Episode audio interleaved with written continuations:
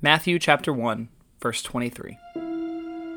Look, a virgin will become pregnant and give birth to a son, and they will call him Emmanuel. Emmanuel means God with us.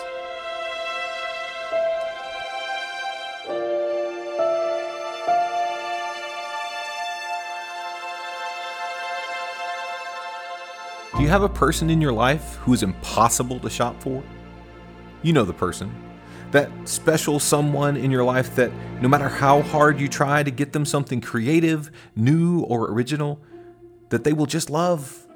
You know your gift giving efforts will always fail. My dad is that guy in my life. As a highly successful professional, he is impossible to buy gifts for. When it comes to stuff, if he wants it, either he already has it or I can't afford it. This is life with my dad. Several years ago, when I was wrestling with what to give my dad for Christmas, I heard a pastor tell a story of a young man who knew my pain. His dad was just like mine, impossible to buy for. And yet somehow, he'd managed to buy his dad the perfect gift. As I heard the story, I was struck dumb. He was brilliant. The gift he got for his dad was creative, new, original, and deeply meaningful. This young man got his coffee loving dad a pound of coffee and a simple note. In the note, the young man informed his father that this coffee was special. The dad could only drink it with his son.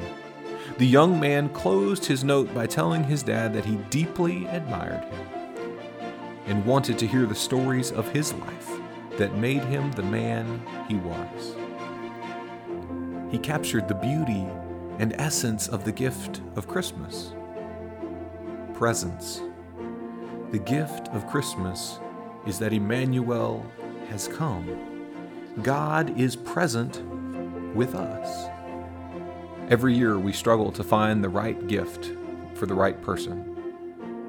What if the right gift were as simple as sitting down with someone we love to hear their stories and share our own?